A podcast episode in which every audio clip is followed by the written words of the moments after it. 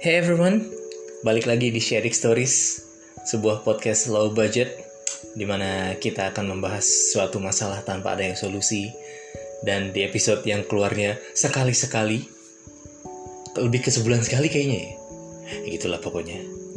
Anyway guys, apa kabar nih semua?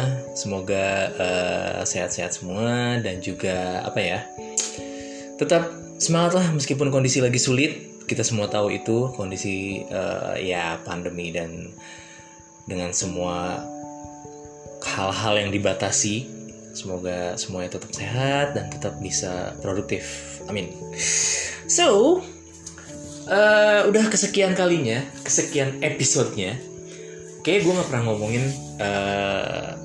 pernah sih, something tentang pembelajaran, tentang satu hal yang berkaitan dengan profesi gue. Pernah dibahas waktu itu tentang broken English. Tapi hari ini kayaknya gue akan lebih menggali juga ya, lebih ke origin kali ya. Origin. Kenapa sih Dit, lo kok bisa jadi guru? Gila, seorang Adit menjadi guru. Itu satu hal yang gue nggak pernah lihat sih. Dan jujur, selama gue sekolah, even pas kuliah pun, gue nggak pernah, I've never seen myself as a teacher gitu. Kayak I'm not into it. Gue nggak cocok gitu gue di situ. Gue seorang yang minderan, seorang yang pemalu, tapi lo harus tampil di publik, lo ngomong di depan orang banyak, dan juga harus berhadapan dengan parents juga kan. Wow, gila sih. Tapi itu menurut gue itu hal yang menarik dan gue akan coba angkat di episode gue kali ini. Jadi gimana sih awal ketertarikan gue tentang dunia pendidikan? Oke. Jadi gue itu adalah orang yang tidak punya planning. Pas gue pas gue lulus SMA dulu, gue cuma tahu bahwa gue mau kuliah, that's it. Dan waktu itu minat gue bahasa, karena itu satu-satunya hal yang gue bisa, bahasa, khususnya di bahasa Inggris ya. Satu hal yang gue nggak gue dalamin sih, tapi memang gue hobi dari lagu, dari video game. Gue belajar dari video game bos, gitu kan, tentang bahasa Inggris ini. Jadi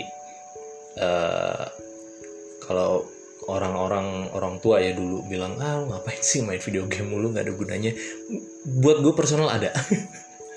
Gue belajar bahasa Inggris dari situ. Nah, jadi waktu dulu itu gue kuliah, kenapa gue bisa masuk kampus yang memang dia tujuannya adalah mencetak tenaga-tenaga pendidik? Karena waktu itu gue bareng sama temen gue, salah satu temen deket gue di SMA gitu.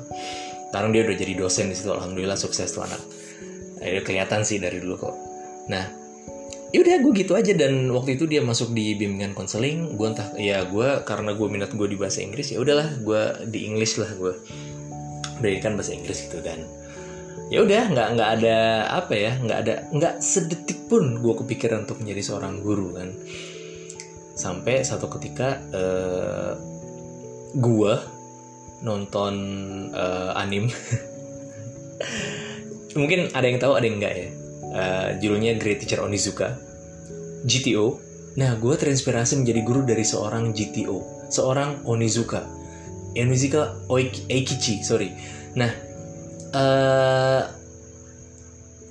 nggak nyambung, maksudnya itu orang karakternya adalah mantan preman. Dia punya geng motor. Nah, dia jadi guru dengan pembelajarannya yang unik, cara dia yang unik gitu, yang dan nggak masuk akal, tapi somehow it works gitu. Dan itu buat gue berpikir bahwa nyata emang bisa ya pembelajaran kayak gitu di dunia nyata gitu. Jadi gue kayak melihat pendidikan tuh dari sisi yang berbeda gitu, dari sudut pandang berbeda gitu. Karena kita terbiasa dengan zaman gue dulu ya, kita terbiasa dengan teacher centris. Maksudnya guru adalah pusat pembelajaran gitu. Dia orang yang dia yang jelasin semuanya, kita kasih tugas, that's it. Tapi somehow setelah gue nonton anime itu, kayak gue merasa bahwa it works, it can work, it might be working gitu loh. Hal-hal yang dia bawa ini gue mau coba terapkan di dunia nyata, dan alhamdulillah nggak sukses. Awalnya gue nggak sukses, gue nggak bisa gitu, maksud gue sebelum gue terinspirasi dari anime si GTO ini, gue hampir nyebut GTA mulu deh. Iya kan, gue GTA, Great Teacher Mr. Adit. Branding zaman dulu. Tapi enggak.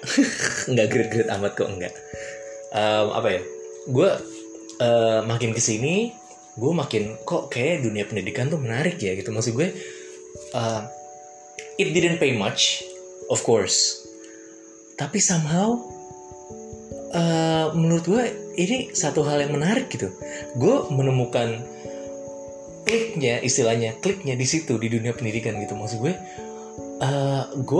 gue sadar gitu, gue bukan orang yang punya banyak skill atau bukan orang hebat juga, apa sih gue ini kan gitu. Cuman somehow gue pengen punya sesuatu gitu buat orang, gue pengen melakukan sesuatu untuk orang, gue ingin meninggalkan dalam tanda kutip karya untuk orang, gue ingin meninggalkan legacy gitu. Dan menurut gue bisa nih melakukan sesuatu di dunia pendidikan. Pada waktu itu gue berpikir seperti itu, dan menurut gue sih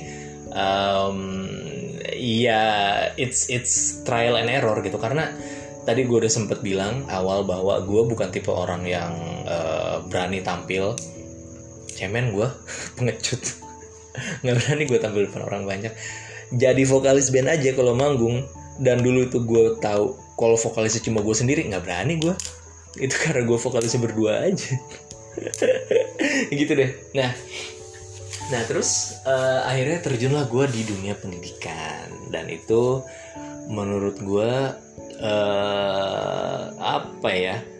tadi yang gue bilang, it didn't pay you much. It's one of the most difficult thing to do. But at the same time, it's one of the most rewarding things as well. Maksud gue gini, mengajar itu semua orang bisa, tapi mendidik gak semua orang bisa. Dan itu adalah tantangan gue. Gak cuma mengajar, ya kalau mengajar mungkin semua orang bisa, tapi untuk mendidik men, wah gila, itu susah banget. Dan gue gak tahu nih apakah gue berhasil atau tidak. Yang jelas gue selalu berusaha aja sih buat murid-murid gue gitu, dan gue punya tanggung jawab di situ bahwa anak-anak ini harus dapat sesuatu gitu di kelas gue gitu, apapun itu, sedikit atau banyak gitu. Oke, balik lagi ke menjadi seorang guru. Dan awal gue menjadi guru itu, gue jadi guru SD itu, adaptasinya agak sulit memang. Gue tuh orang yang kaku banget. Mungkin lebih ketakut ya, karena gue takut salah gitu. Tadi siang gue sempet juga ada obrolan gitu. Gue ngobrol sama temen gue, salah satu temen gue. Jadi dia bilang, dia ngepost sesuatu, dia ngepost di sosial medianya bahwa students don't need a perfect teacher. Students need a happy teacher who's gonna make them excited to come to school and grow love for learning.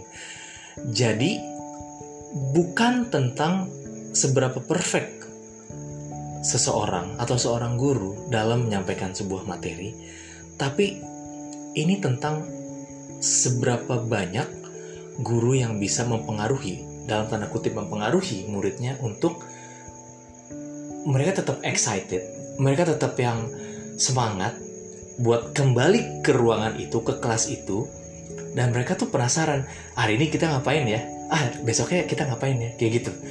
Gue lebih mau jadi orang seperti itu gitu loh. Gue tahu gue jauh dari kata perfect, jauh banget, parah sih, jauh banget. Tapi at the same time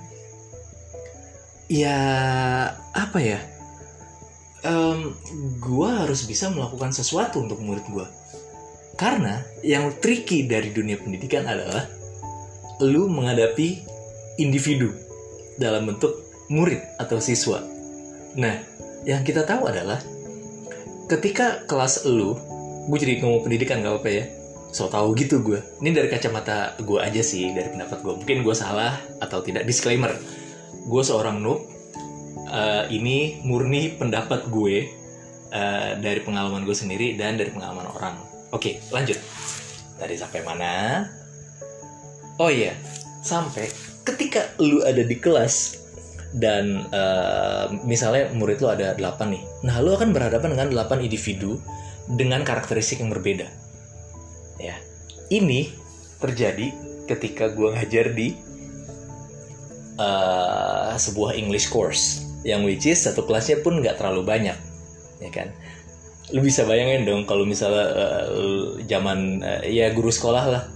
Satu kelas itu ada 20, bahkan zaman dulu bisa sampai 40. Dulu gue SMA itu sekelas ada 46 sampai 48 orang. Bayangin men, satu guru menghadapi 48 kepala dengan karakteristik yang berbeda. Itu tantangannya. Nah, itu yang gue bilang, mengajar itu semua orang mungkin bisa, tapi mendidik semua orang tidak bisa. Belum tentu semua orang bisa, sorry. Seperti itu.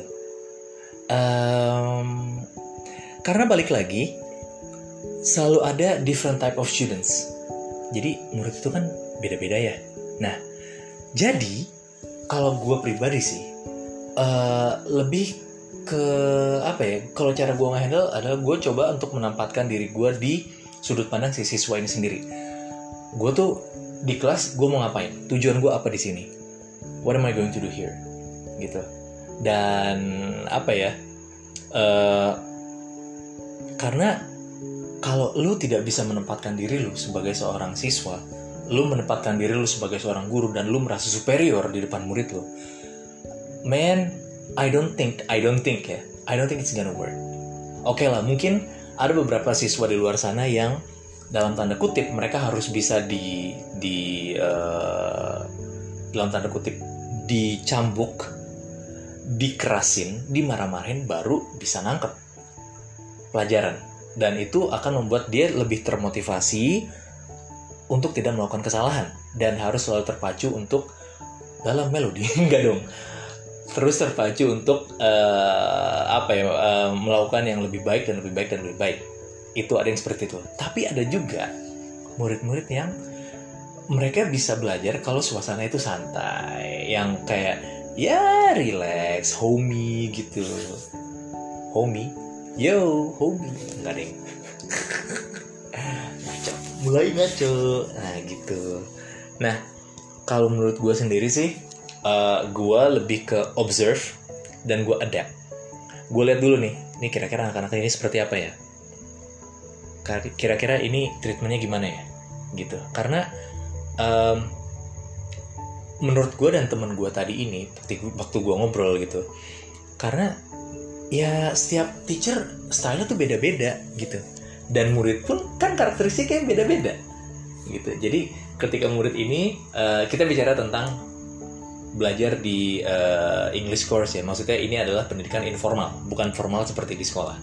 Nah, ketika murid ini dapat teacher si A, oh gayanya seperti ini, udah biasa nih kayak gini, set ganti level dong, teachernya si B, style-nya beda. Nah, tergantung nih, bisa teacher yang adaptasi ke murid atau muridnya beradaptasi ke teacher. Tergantung dari kalau dari sudut pandang gue sebagai seorang teacher, mana yang mesti dikorbanin nih? Apakah gue harus berkorban cara mengajar gue yang gue udah biasa, yang gue udah pakemin, demi mengakomodir anak-anak ini agar mereka lebih baik, atau sebaliknya, gue gak mau tahu, lo harus ini kelas gue, ini cara gue gitu. Karena gue orang yang sangat egois gue akan bilang, enggak akan bilang sih secara gak langsung mungkin ya, it's my class, it's my rule, take it or leave it gitu. Sotoy banget gue ya, padahal guys, gue di kelas ya dibilang belajar sih belajar ya, cuma lebih banyak ngobrolnya. Serius deh, tanya murid-murid gue siapa emang. Jadi kalau gue pernah bilang, jadi waktu itu ada satu kelas gue isinya berapa ya, 5 atau 6 orang gitu. Jadi gue sama kelas ini memang ngobrolnya enak gitu, tektokannya enak gitu, dan gue sama kelas ini bisa ngobrolin apa aja gitu. Dan gue selalu bilang sama mereka, kita tuh belajar paling 15-20 menit terakhir deh sebelum pulang, baru kita beneran belajar. Nah, di situ gue bilang sama murid gue bahwa it doesn't matter how often we talk, and then no matter what,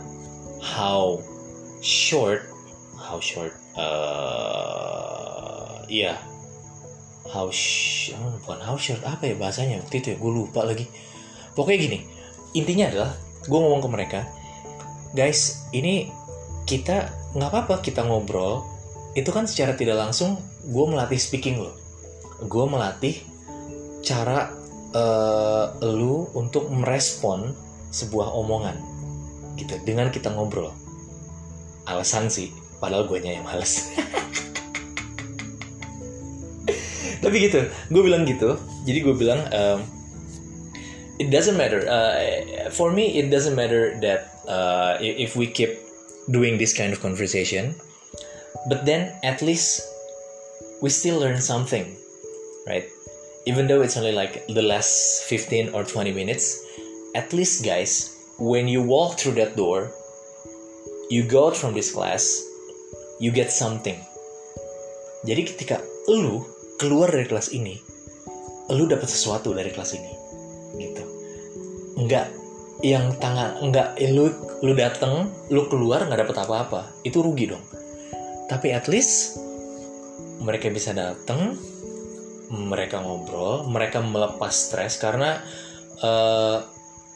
gini, gue selalu berpikir bahwa kelas gue pribadi itu adalah tempat stress releasing.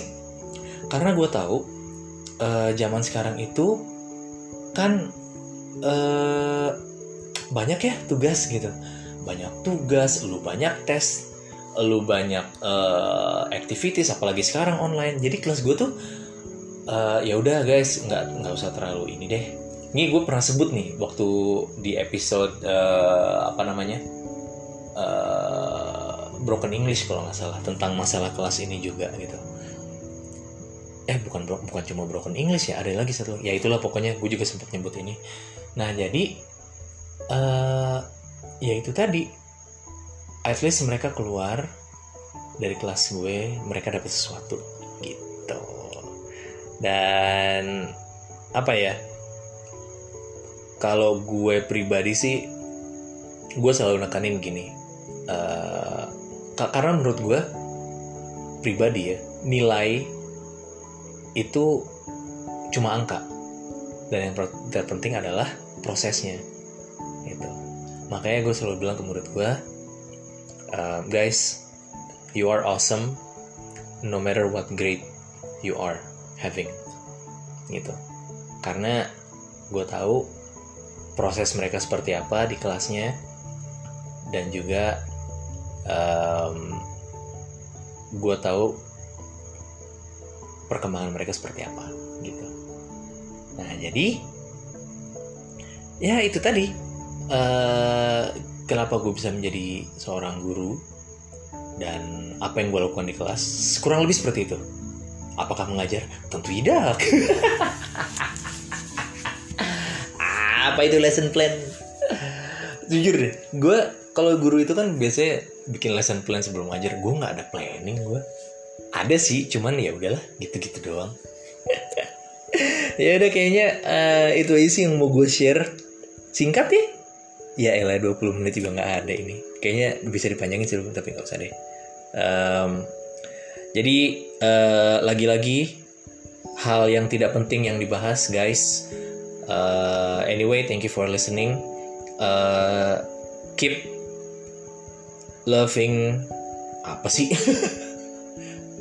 Do what you love and love what you do. Okay.